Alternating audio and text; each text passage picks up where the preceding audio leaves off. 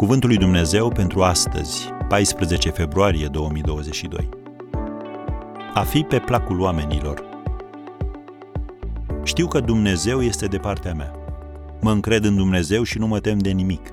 Ce pot să-mi facă niște oameni? Psalmul 56, versetele de la 9 la 11. Aprobarea celorlalți este ceva de care toți ne bucurăm. Dar nu ai nevoie de ea pentru a avea stimă de sine.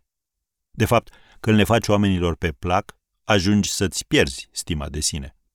Te dai peste cap pentru alții și când crezi că ai reușit, ei se răzgândesc. Pe lângă faptul că îți fură pacea minții, când ești pe placul oamenilor, îți este imposibil să urmezi călăuzirea lui Dumnezeu. Și în ultima instanță, asta e pierderea ta cea mai mare. Dacă ești genul de om care le face oamenilor pe plac, nu va fi ușor să-ți schimbi obiceiurile de o viață. E necesar să înfrunți lucrurile de care ți-e teamă și să-i cer lui Dumnezeu curajul de a merge până la capăt. Împăratul David a spus, Dumnezeu este de partea mea, nu mă tem de nimic, ce pot să-mi facă niște oameni? Când vorbim despre a fi pe placul oamenilor, trebuie să înțelegem două lucruri. Întâi, ruperea cercului înseamnă asumarea riscului de a fi respins prin faptul că spui nu atunci când alții se așteaptă să spui da.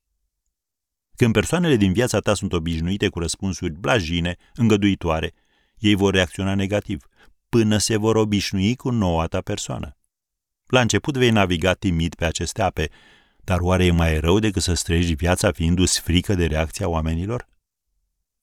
Și un al doilea lucru pe care e bine să-l reținem, poate va trebui să le explici celorlalți că în trecut căutai aprobarea lor pentru că te simțeai nesigur, dar acum nu mai e așa. Dar ceea ce e foarte important este să acționezi imediat. Eliminarea oricărui obicei implică temporar durere și disconfort. Dar cealaltă variantă care îți rămâne este să-ți petreci viața simțindu-te prins în cursă.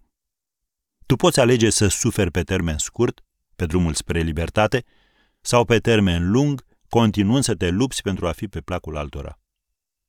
Așadar, cuvântul lui Dumnezeu pentru tine astăzi este acesta – Fă alegerea corectă.